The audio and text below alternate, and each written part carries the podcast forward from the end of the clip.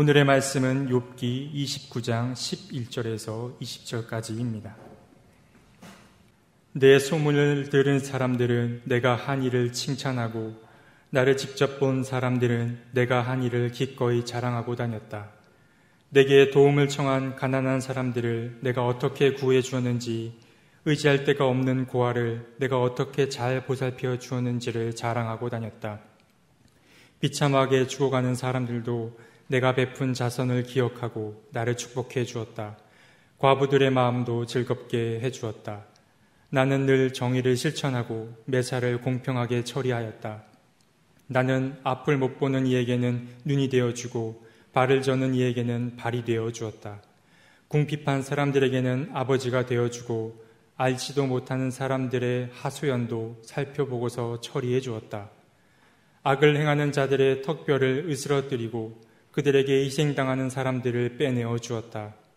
그래서 나는 늘 나는 죽을 때까지 이렇게 건장하게 살 것이다. 소털처럼 많은 나날 불사조처럼 오래 살 것이다. 나는 뿌리가 물가로 뻗은 나무와 같고 이슬을 머금은 나무와 같다. 사람들마다 늘 나를 칭찬하고 내 정력은 쇠하지 않을 것이다 하고 생각하였건만. 이는 하나님의 말씀입니다. 하나님 감사합니다. 참 좋으신 우리 주님의 은총과 평강이 예배의 자리에 나온 여러분 모두 또 영상을 통해 예배를 드리는 모든 분들과 함께 하시길 빕니다. 어, 어려운 시기를 지나고 있는데 벌써 8월의 어, 첫 번째 주일을 우리가 맞이했습니다. 많은 사람들이 휴가를 떠나고 있기도 한데요. 어, 몸과 마음에 켜켜이 쌓여있던 우울한 것들을 다 씻어내고 돌아올 수 있으면 좋겠습니다. 휴가를 가지 못한 분들도 역시 마음속에 울울한 것들을 떨쳐버리는 그래서 어, 날은 굳지만 마음만은 보송보송한 어, 그런 나날이 지속되었으면 참 아, 좋겠습니다. 세상 사는 동안 어, 나도 알지 못하는 사이에 우리 마음속에 켜켜이 쌓여 있는 무거움들이 있는데 이것을 일거에 정돈하고 싶은 마음이 우리에게 있습니다만 그러나 우리가 뭐 헤라클레스가 아닌 바에야 강물을 끌어다가 마구간 청소할 수는 없는 노릇이고 어, 우리는 우리의 마음속에 쌓여 있는 그것들을 하나하나 청산해 가는 과정을 어, 거쳐갈 수밖에 없는 게 사실입니다. 세상에 하도 소란스러우니까 언어의 혼잡이 만들어내는 소란스러움이 가장 큽니다만 그러니까 고요함이 더욱더 그리운 시대에 살고 있습니다. 아, 벌써 여러 해 되었죠. 아, 독일의 뉘른베르크라고 하는 도시에 갔을 때 거기에는 개신교 예배당을 한 바퀴 쭉 둘러보다가 돌아서 정문으로 나오려고 하는데 거기에 적혀 있는 글귀 하나가 제 마음을 쓱 사로잡은 적이 있습니다. 거긴 이렇게 쓰여 있었습니다.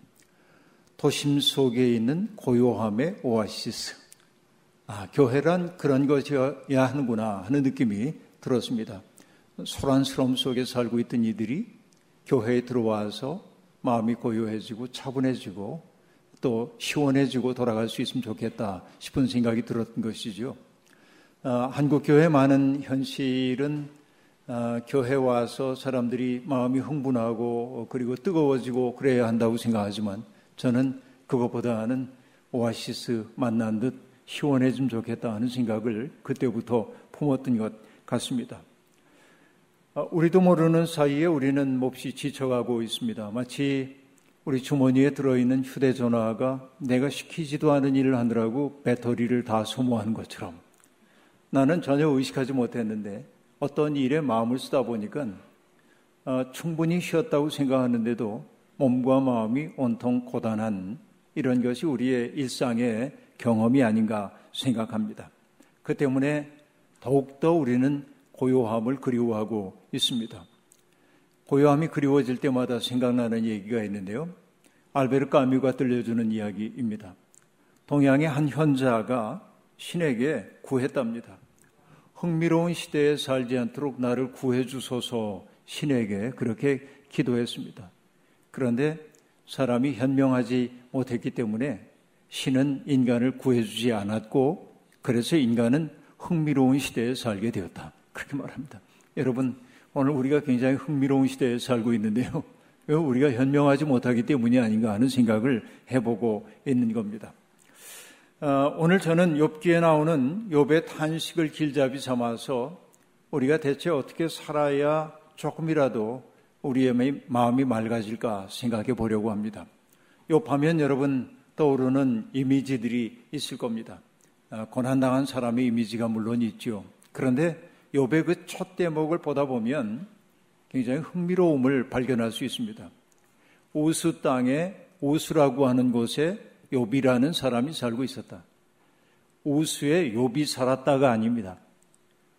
우스라고 하는 곳에 욥이라고 하는 사람이 살고 있었다. 전형적인 옛날 이야기의 투로 시작하고 있음을 알 수 있습니다.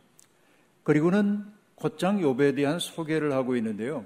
그는 흠이 없었고 그렇게 말합니다. 흠이 없고 정직하였으며 하나님을 경외하였고 악을 멀리하는 사람이었다라고 말합니다. 네 가지가 언급되고 있습니다. 흠이 없었다라고 하는 게 첫 번째이고요. 두 번째는 정직하였다 하는 것. 세 번째는 하나님을 경외하는 사람이었다. 그래서 악을 멀리하는 사람이었다. 이게 네 번째입니다. 여러분 이렇게 보면 욥은 대단히 훌륭한 사람임이 분명합니다. 이후에 나오는 것을 보더라도 그가 얼만큼 부유하였는지를 얘기해 주므로 유대 교인들의 입장에서 보자고 한다면은 하나님의 복받은 인생의 하나의 모범 같은 존재가 욥이라고 하는 사실을 보여주고 있습니다. 그런데 우리는 인생을 살다 보니까 경험한 바가 있기 때문에 이렇게 누군가에 대해서 대단히 긍정적으로 얘기한 것을 보면 왠지 모를 불안함을 느끼게 됩니다. 옛말에도 있는 것처럼 다른 차면 기운다라고 하는 말이 있잖아요. 뭐 당연한 얘기입니다만은 월령 즉 휴라고 하는 말, 다른 차면 기운다 이런 말을 우리가 압니다. 가득 찬 것은 이제 이스러지기 시작한다는 걸 우리가 경험을 통해 알고 있습니다. 이것은 춘추전국 시대의 현인인 노자도 우리에게 일깨워주고 있는 바입니다. 그는 이렇게 얘기했죠. 화에는 복이 기대어 있고 복에는 화가 엎드려 있다라고 말합니다. 복인 줄 알았더니 그것이 화이고 화인 줄 알았더니 그게 복이더라 말이죠. 이게 뒤집어지는 인생의 역전을 보여주고 있습니다. 그래서 그는 탄식하듯 얘기합니다. 누가 그 지극함을 알 수 있겠는가? 인생은 정말 알 수 없다. 이게 인생의 비밀이다. 이게 노자도 들려주고 있는 이야기입니다. 아시다시피 그렇게도 완벽했던 욥은 큰 시련을 만나게 됩니다. 그의 악행에 대한 처벌이 아니라 하나님과 사탄 사이에 맺어진 내기 때문에 욥은 아주 급전직하 인생 속에 처하게 됩니다. 아, 재산 하루아침에 다 없어졌고요. 그렇게도 사랑스러웠던 자식들이 하루 아침에 다 죽임을 당하고요. 천년 만년 건강할 것처럼 보였던 그의 몸도 만신창이가 되어서 냄새가 날 지경에 이르게 되었던 것이지요. 그러니까 가장 행복했던 사람의 가장 참담한 전락 이것이 욥이라고 하는 사람의 생이 보여주는 바라고 말할 수 있습니다. 너무 극적이어서 현실감이 좀 떨어지는 것처럼 보이는지 몰라도 그러나 우리의 일상의 경험 속에서도 자주 있는 것은 아니지만 드물게 이런 전락의 이야기는 우리에게 들려올 때가 아주 많이 있음을 아, 우리가 알고 있습니다. 굳건하리라고 믿었던 삶의 토대가 흔들리고요. 가까이 계신 것 같았던 하나님이 아주 멀리 사라져버린 것처럼 느껴지는 삶의 암담함, 이것은 우리도 일상적으로 경험하는 바라고 말할 수 있겠습니다. 어디 욥만 그러겠습니까? 우리 모두의 경험 이기도 합니다. 그럼에도 불구하고 욥은 하나님을 부정하지 않았습니다. 하나님이 어디 계셔? 라든지 하나님이 선하신 분이라는 사실을 부정하지 않습니다. 이것이 욥이죠. 그러나 욥의 마음속에 떠오르는 왜라고 하는 질문에는 대답이 없었습니다. 그래서 그는 하나님 앞에 질문을 합니다. 하나님 내가 왜 이런 어려움을 겪어야 하는지 속 시원하게 말씀 좀 해주세요. 라고 청하는 겁니다. 그러나 여러분 알다시피 하나님은 깊은 침묵 속에 계실 뿐 욥에게 대답하지 않으셨습니다. 모든 것을 상실했다고 하는 고통도 어렵지만 그렇게도 가깝게 여겨졌던 하나님이 멀리 계신 것처럼 느껴진다고 하는 사실, 이것이 얼마나 큰 위기인지 모릅니다. 게다가 삶이 의미 없다라고 하는 생각이 다가올 때, 무의미성이 나를 엄습할 때 사람은 견디기 어렵습니다. 게다가 더욱더 어려운 것은 무엇입니까? 그렇게도 친밀하고 가깝게 생각했던 사람들이 내게 다 싸늘하게 등을 돌리고 자기가 마치 끈 떨어진 연처럼 사회적인 고립 속에 처해 있다는 사실을 느끼게 될때 욥이 느꼈던 아픔의 깊이는 얼마나 컸을까요? 인생 무상이 그냥 있는 말이 아님을 알 수 있습니다. 그래서 여러분 욥기에서 욥기 29장에서부터 31장까지를 우리는 흔히 욥의 아리아라고 얘기를 하고 있는데 아리아라고 하는 게 여러분 아, 제 홀로 솔로로 부르는 파트이잖아요 오페라에서 아주 그 아리아는 아름답습니다만 욥기 29장부터 31장까지는 욥이 자기의 생을 돌아보는 내용으로 되어 있습니다. 내가 어떤 마음으로 살았는지, 사람들을 어떻게 대했는지, 어떻게 하나님을 경외했는지, 그런데 자기에게 닥쳐온 고난의 시련이 얼마나 아프고 큰지, 하나님에 대한 소망이 어떻게 끊어졌는지, 그것을 절절한 언어로 얘기해 주고 있습니다. 그래서 욥기에서 욥기 29장에서부터 31장까지는 그야말로 절창입니다. 여러분 그 대목 한번 반복해서 읽어 보십시오. 그는 뼈를 깎는 아픔과 뼈를 쑤시는 아픔이 그치지 않는다고 하나님께 고백하고 있습니다. 마치 하나님께서 그의 옷자락을 세게 잡아당기셔서 진흙창 속에 처박아 놓은 것 같다고 그는 자기의 고통을 고백하고 있습니다. 그러나 아무리 불러보아도 하나님은 응답하지 않으십니다. 세상은 그를 조롱하고 잉여인간 취급을 받고 있었던 그런 사람들조차 전락한 욥의 모습을 바라보면서 손가락질하고 비난하고 조롱하는 그 현실 때문에 욥은 견딜 수가 없는 것입니다. 여러분 염량세태라고 하는 말이 있죠. 상황이 바뀌면 임신도 바뀐다고 하는 말 말입니다. 우리 옛날부터 해왔던 얘기 있잖아요. 정승집 개가 죽으면 수많은 조문객들이 오지만은 정승이 죽으면 찾아오는 사람 드물다고 그렇게 말하는데 이런 게 염량세태를 그대로 반영해 주는 것이지요. 자기가 돌봐주었던 사람조차 자기를 싸늘하게 외면하는 그 현실을 바라보면서 욥은 고통을 느꼈습니다. 그는 그래서 자기 아리아 가운데 이렇게 노래를 부르고 있습니다. 고난받는 사람을 보면 함께 울었다. 공핍한 사람을 보면 나도 함께 마음 아파하였다. 내가 바라던 행복은 오지 않고 화가 들이닥쳤구나. 빛을 바랐더니 어둠이 밀어 닥쳤다. 여러분 이게 오페라라고 생각하고 이걸 노래로 부른다고 생각해 보세요. 우리의 마음이 저절로 움직여 지지 않겠습니까? 이런 가사입니다. 그런데 여러분 질문이 떠오릅니다. 욥이 이런 불행을 겪게 된 것은 욥이 악한 사람이기 때문일까요? 우리는 그렇게 말할 수 없습니다. 그는 자기의 삶을 차분하게 돌아봅니다. 아무리 생각해봐도 자기의 죄라고 할 만한 것이 발견되지 않습니다. 잘 살았습니다. 부유하다고 해서 사람들을 함부로 대하지도 않았고, 그리고 가난한 사람 멸시하지 않았습니다. 그들이 가난한 것은 게으르기 때문이라고 마음속으로라도 한 번도 욕한 적도 없었습니다. 자기 집 대문 앞에 그 있었던 거린 나사로를 돌보지 않았다가 음부에 떨어졌던 그 부자처럼 신약에 나오는 부자처럼 살지도 않았습니다. 그는 가난한 동족을 보면 마음이 움직여져서 그를 돕지 않고는 배길 수 없는 마음의 사람이었습니다. 그는 이웃들 어려움에 처한 이웃들을 보면 인색한 마음 품지 말고 도우라고 하는 율법의 규정을 따라 철저하게 살아냈습니다. 도움을 청하는 사람 혹은 가난한 사람들을 외면하지 않았고 의지할 데 없는 고아들을 돌봐 주었고 홀로 된 과부들의 고통스러운 처지를 모른 척하지 않았다라고 얘기하고 있습니다.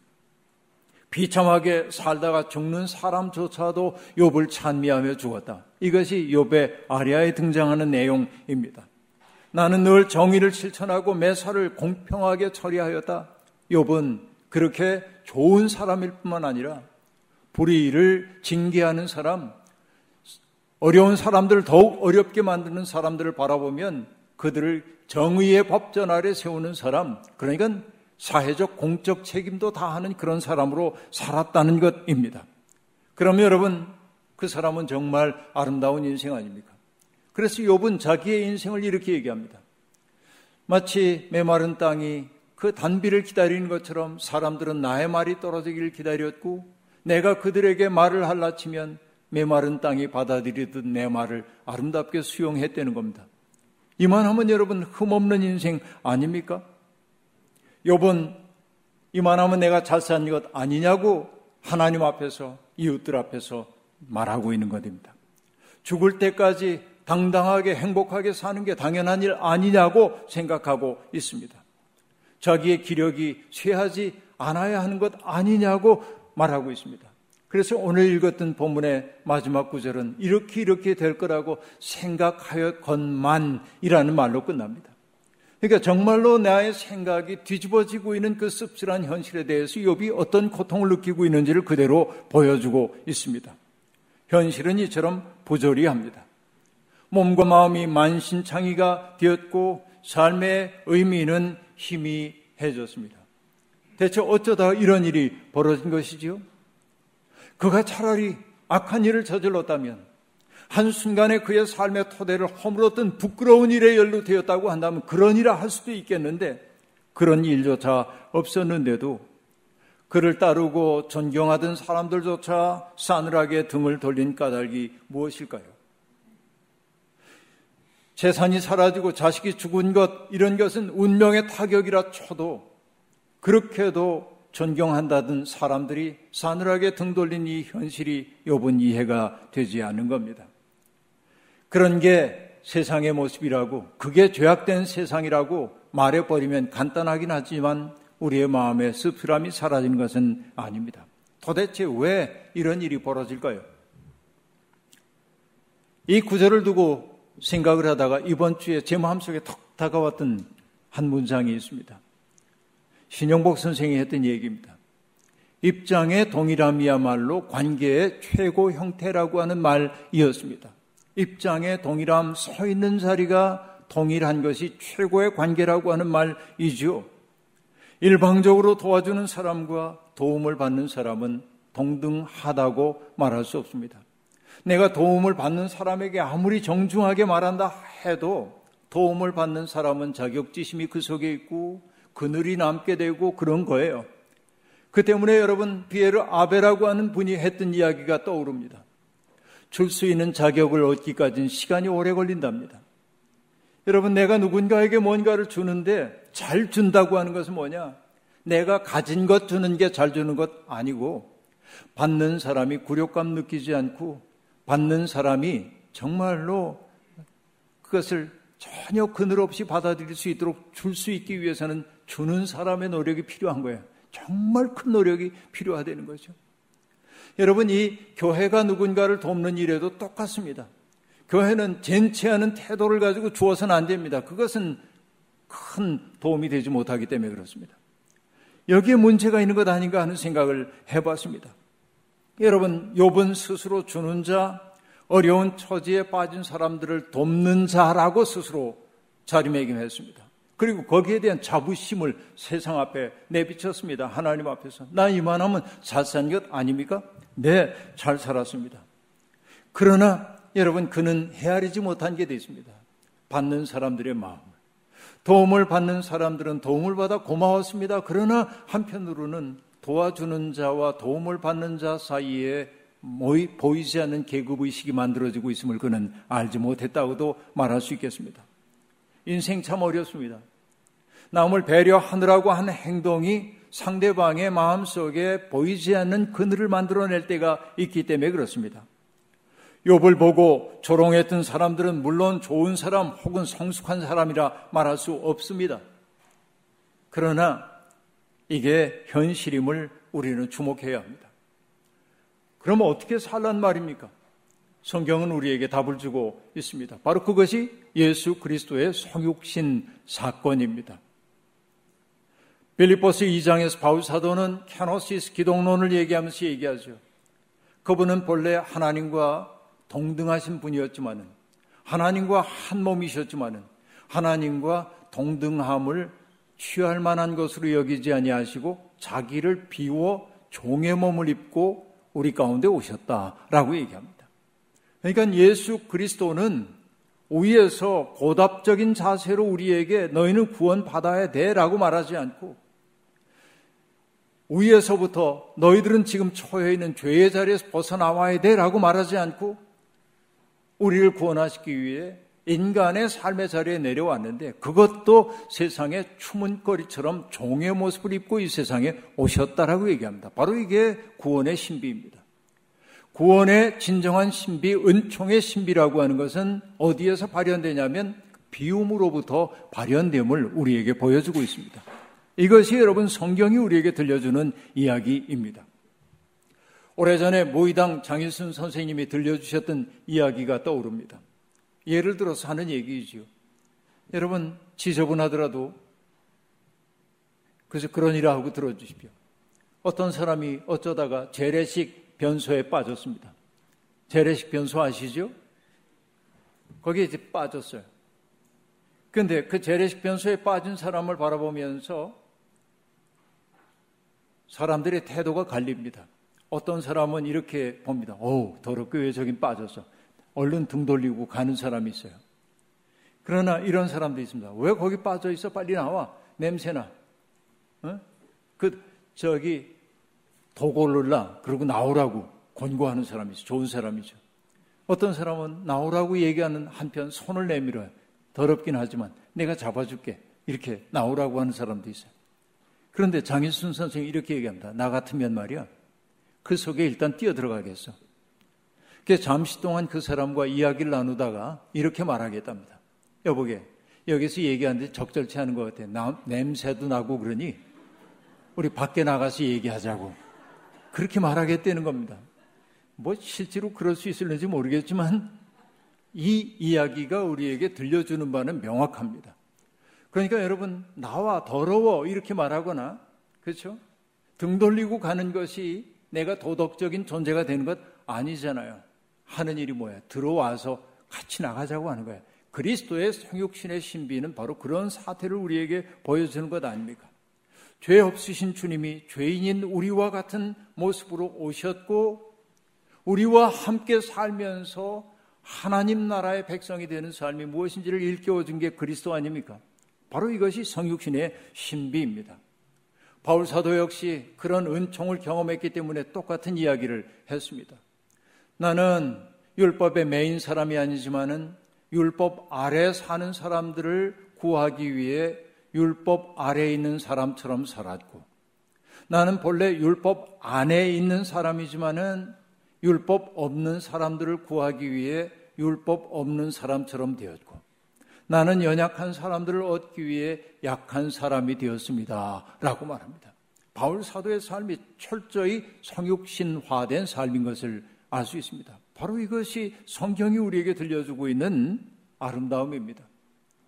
이렇게 사는 사람을 보고 줏대 없다고 말할 수 있을까요? 아니요. 사랑 때문에 자기를 변통할 줄 아는 사람, 사랑 때문에 그렇게 자기를 바꿔갈 줄 아는 사랑의 사람이라고 말해야 할 것입니다.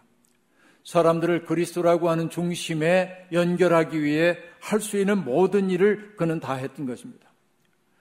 만날 수 없었던 하나님과 연결고리를 만들어주고 만날 수 없었던 사람들이 만나게 만들어주고 서로 미워하고 배관시하고 있던 사람들이 그 차이를 넘어서서 손을 붙잡게 만들고 바로 이것이 복음이 하고 있는 일이 아니고 무엇이겠습니까? 어느 예배학자는 예배에 대해서 이렇게 얘기를 했습니다. 학자의 말이기 때문에 다소 어렵게 느껴질 수 있습니다. 그저 들어보십시오. 예전은 예전이란 말을 예배라고 바꿔서 얘기하겠습니다. 예배는 관련성입니다. 다시 말해 관계 맺기, 즉 연결되는 것, 그리고 연결을 만드는 것에 관한 것이다. 그것은 예전을 통해 우리가 하나님과 사람과 지구에 연결되고 공간과 시간에 연결되고 문화와 역사에 연결되고 나아가 다름과 타자성에 연결되고 기억과 기대에 연결되는 것이다 라고 말합니다. 자, 굉장히 많은 얘기가 나왔어요. 머리가 복잡해요. 쉽게 얘기하겠습니다. 에베소서에서 바울 사도가 얘기했습니다. 주님 안에서 이루어지는 신앙 공동체의 신비에 대해서 바울은 이렇게 얘기하고 있죠. 그리스도 안에서 건물 전체가 서로 연결되어서 주님 안에서 자라서 성전이 됩니다. 자, 여기에 있는 우리 성도들 한 사람 한 사람이 주님 안에서 건물을 구성하고 있는 한 지체들이란 얘기죠, 지금. 그러니까 우리는 서로 연결되어서 뭘 하는 겁니까? 하나님이 성령으로 거처하실 그런 초소가 되는 것이라는 거예요. 그러니까 우리는 다 개별적 존재들이었습니다. 그런데 신앙 안에서 우리는 연결되었어요. 여기 연결되다라는 단어가 중요합니다. 예배의 신비는 연결되는 데 있다 하는 얘기입니다. 주님이 우리를 교회로 불러주신 것은 서로 연결되어 성령이 거하실 초소가 되기 위해서라는 것입니다. 이렇게 연결되는 것을 가리켜서 요한일서는 뭐라고 합니까? 사귐이라고 말합니다. 하나님과 우리 사이의 사귐, 하나님 안에서 성도와 성도 사이의 사귐, 코이노니아 연결되는 것 이것이 중요한 거예요. 여러분 코로나19 시대에 가장 중요한 것이 떨어져 지내지만 연결되어 있음을 느끼는 것이라고 얘기할 수 있습니다. 여러분 그런 노력들을 하고 사시나요? 며칠 전에 신문 컬럼에서 보았던 이야기가 깊은 감명을 제게 주었습니다. 제가 좋아하는 지휘자 선생님이 구자범이라는 선생님이 계신데 그분이 썼던 컬럼입니다. 그는 이런 이야기를 들려주고 있습니다. 독일에서 지휘 공부를 할 때 자기의 선생님이셨던 분의 성함이 아루프라고 하는 선생님인데 이 선생님은 지휘자가 되기 위해서는 여러 가지 감각에 익숙해져야 한다면서 제자들에게 음악만 가르치지 않았습니다. 뭘 가르쳤냐면 그림, 시, 요리, 와인, 향수 이런 것들을 가르쳤어요. 이런 감각들에 익숙해져야 된다고.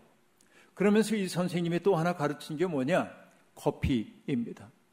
그 스스로 에스프레소를 내려가지고 그것을 카푸치노로 타주시면서 선생님이 농담 삼아 이렇게 얘기합니다. 내가 세상에서 제일 카푸치노 잘 타는 사람이라고. 그래서 그 커피를 마시면서 구자범도 열심히 커피 연습을 했고 선생님 어느 날 타드렸더니 선생님이 이렇게 인정했어요. 자범, 너는 이제 number two야. 당신 number one이니까. 그리고 어쨌든 유학을 마치고 한국으로 돌아왔는데 어느 날 선생님이 전화를 한 거예요. 그래서 자범, 너 이제 number three야 그러더래요. 어떻게 된 일인가 했더니 어느 카페에 들어갔더니 그 집 바리스타가 얼마나 맛있게 타는지 그래서 그 사람이 number two가 되었고 넌 number three야 그랬다는 거예요. 스승과 제자 사이에 재밌잖아요. 여기까지는 그냥 재미예요. 흔히 들을 수 있는 이야기입니다. 그런데 구자범이 얘기합니다. 그 선생님이 몇 년 전 세상을 떠나셨어. 암으로. 그리워도 만날 수가 없게 된 겁니다. 선생님이 돌아가신 다음 해 자기 생일날이 되었는데 생일날로 날짜가 탁 바뀌는 0시에 독일에서 함께 공부했던 자기의 친구 프리츠로부터 긴 장문의 문자가 들어왔습니다. 생일 축하한다고. 그러면서 그동안 있었던 아, 그 여러 가지 그 안부를 전하는 문자가 들어왔습니다. 그 자 보면 놀랐습니다. 근 20년 동안 연락 없이 지내던 친구인데 갑자기 연락을 해왔기 때문입니다. 그래서 질문을 쏟아놨어요. 너 내 생일을 어떻게 알았어? 내 생일을 어떻게 알았어? 그리고 내 전화번호 어떻게 알았어? 웬일로 독일에서 서울로 0시에 맞춰가지고 문자를 보냈니? 그러자 프리츠가 놀라운 대답을 했습니다. 아르프 선생님과 나는 음악 콩쿠르의 심사위원으로 만났는데 어느 날 우연히 구자범 이야기가 나오자 선생님이 이렇게 얘기했다는 겁니다. 내가 살 날이 얼마 안 남은 것 같아. 그러니 내가 자범이에게 수십 년 동안 내가 수십 년 동안 빠짐없이 자범이 생일마다 문자를 보냈는데 내가 세상 떠나면 혹시 당신이 내 대신 깜짝 문자를 보내줄 수 있냐고 부탁한 거예요. 프리츠는 그것을 기억하고 자범의 생일날 문자를 보냈던 겁니다. 그 글을 읽으면서 문자로 읽는데도 가슴이 뭉클했습니다. 연결을 만든다고 하는 것은 바로 이러한 세심한 노력이 필요한 것이지요. 이러한 노력이 한 사람의 생애에 미치는 영향이 지대합니다. 때때로 외로웠을 겁니다. 이 싸늘한 한국에서 지휘자로 사는 거 쉽지 않았습니다. 상처 많이 받았습니다. 그러나 그를 견디게 해줬던 것은 뭐냐면 생일날마다 자기를 격려하는 문자를 주고 전화를 해줬던 선생님, 저만치에 그 선생님 계시다는 사실이 구자범을 견디게 만들어 주었다고 한다면 그 선생님 떠나면서도 그 끝 놓치지 않기 위해서 제자에게 문자를 보내달라고 부탁하는 스승이 있기에 그는 행복한 사람이라고 말할 수 있겠죠. 여러분, 아름다운 관계는 마치 의례를 거행하듯 꾸준히 반복적으로 정성을 다할 때 가능해지는 일임을 배웠습니다. 저도 이제 이렇게 살아야겠다는 생각을 점점 품게 됩니다. 삶에는 어느 경우에나 통용되는 정답이 없습니다. 삶의 상황이 다 다르기 때문에 그렇습니다. 모함투성이인 삶을 살면서도 방향을 잃지 않기 위해서는 내가 가고 있는 그 방향이 옳다고 먼 곳에서라도 인정해주는 사람, 내가 넘어질 때 붙들어 일으켜주는 사람, 그리고 내가 발걸음이 더딜 때 기다려줄 줄 아는 사람, 그리고 내가 힘들어 울 때 비빌 언덕이 되어주는 사람이 있기에 가능한 일입니다. 바로 이것이 연결 아니고 무엇입니까? 여러분, 주께서 우리를 불러주신 까닭은 무엇입니까? 바로 그런 연결 속에 살아가려는 거예요. 신앙생활이란 무엇입니까? 우리를 원자화하고 고립시키려고 하는 세상에 대한 저항입니다. 신앙생활을 한다고 하는 것은 고립에서부터 벗어나고자 하는 용기라고 얘기할 수 있습니다. 우리는 바로 서로에게 그런 삶을 살라고 부름받아 이 자리에 있는 것입니다. 여러분, 누구도 욥을 비난할 수는 없습니다. 그는 자기 나름의 최선을 다했습니다. 어려운 사람 외면하지 않았고 정의와 공평 이루기 위해 애썼습니다. 그의 불행은 도움을 받은 사람은 있었지만 친밀하게 연결된 벗이 없었다는 데 있었던 것 아닐까 조심스럽게 생각해 보는 것입니다. 너무 높은 자리에서 사람들 도와주었기 때문이 아닐까? 그는 낮은 데 자리에 내려와 그들과 하나됨을 경험하지 못했기 때문이 아닐까 생각해 보는 것입니다. 사람들이 예수 그리스도의 그 하나님 나라 운동을 일컫기 위해 쓰는 말 가운데 하나가 밥상 공동체입니다. 주님이 계신 곳에서는 밥상 공동체가 열렸습니다. 그곳에는 초대받지 못한 사람들, 손을 씻지 못한 사람들도 동참했습니다. 그래서 낯선 사람들이 한 가족이 되었습니다. 바로 이것이 그리스도가 만들어낸 연결입니다. 우리가 정말로 예수 그리스도를 믿는다면 그런 연결을 만들어 가야만 하는 것입니다. 초대교회 아가페 잔치 또한 그러했습니다.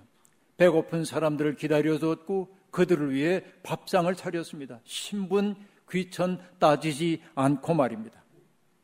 자주 만나고 음식을 나눠 먹고 함께 기도하고 찬양하고 함께 땀을 흘리는 사람들이 많이 있을 때, 저만치에 있더라도 나를 기억해주는 누군가가 있음을 느낄 때, 우리의 삶의 토대는 든든해집니다.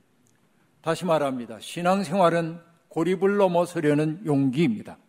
다른 사람들을 내 삶으로 기꺼이 맞아들이고 나 또한 누군가에게 손님이 되기를 주저하지 않을 줄 알 때, 우리의 삶은 아름다워진다고 말할 수 있겠습니다. 나의 삶의 이야기를 써가는 게 인생이지만 다른 사람의 삶의 이야기에도 동참하기를 꺼리지 않는 것 이것이 믿음의 삶이 아니겠습니까? 그러나 그 모든 중심에 그리스도에 대한 사랑이 있어야 하고 하나님이라는 중심이 있어야 할 것입니다. 저는 우리 교회가 오늘 이후에 이런 이야기로 넘치기를 바랍니다.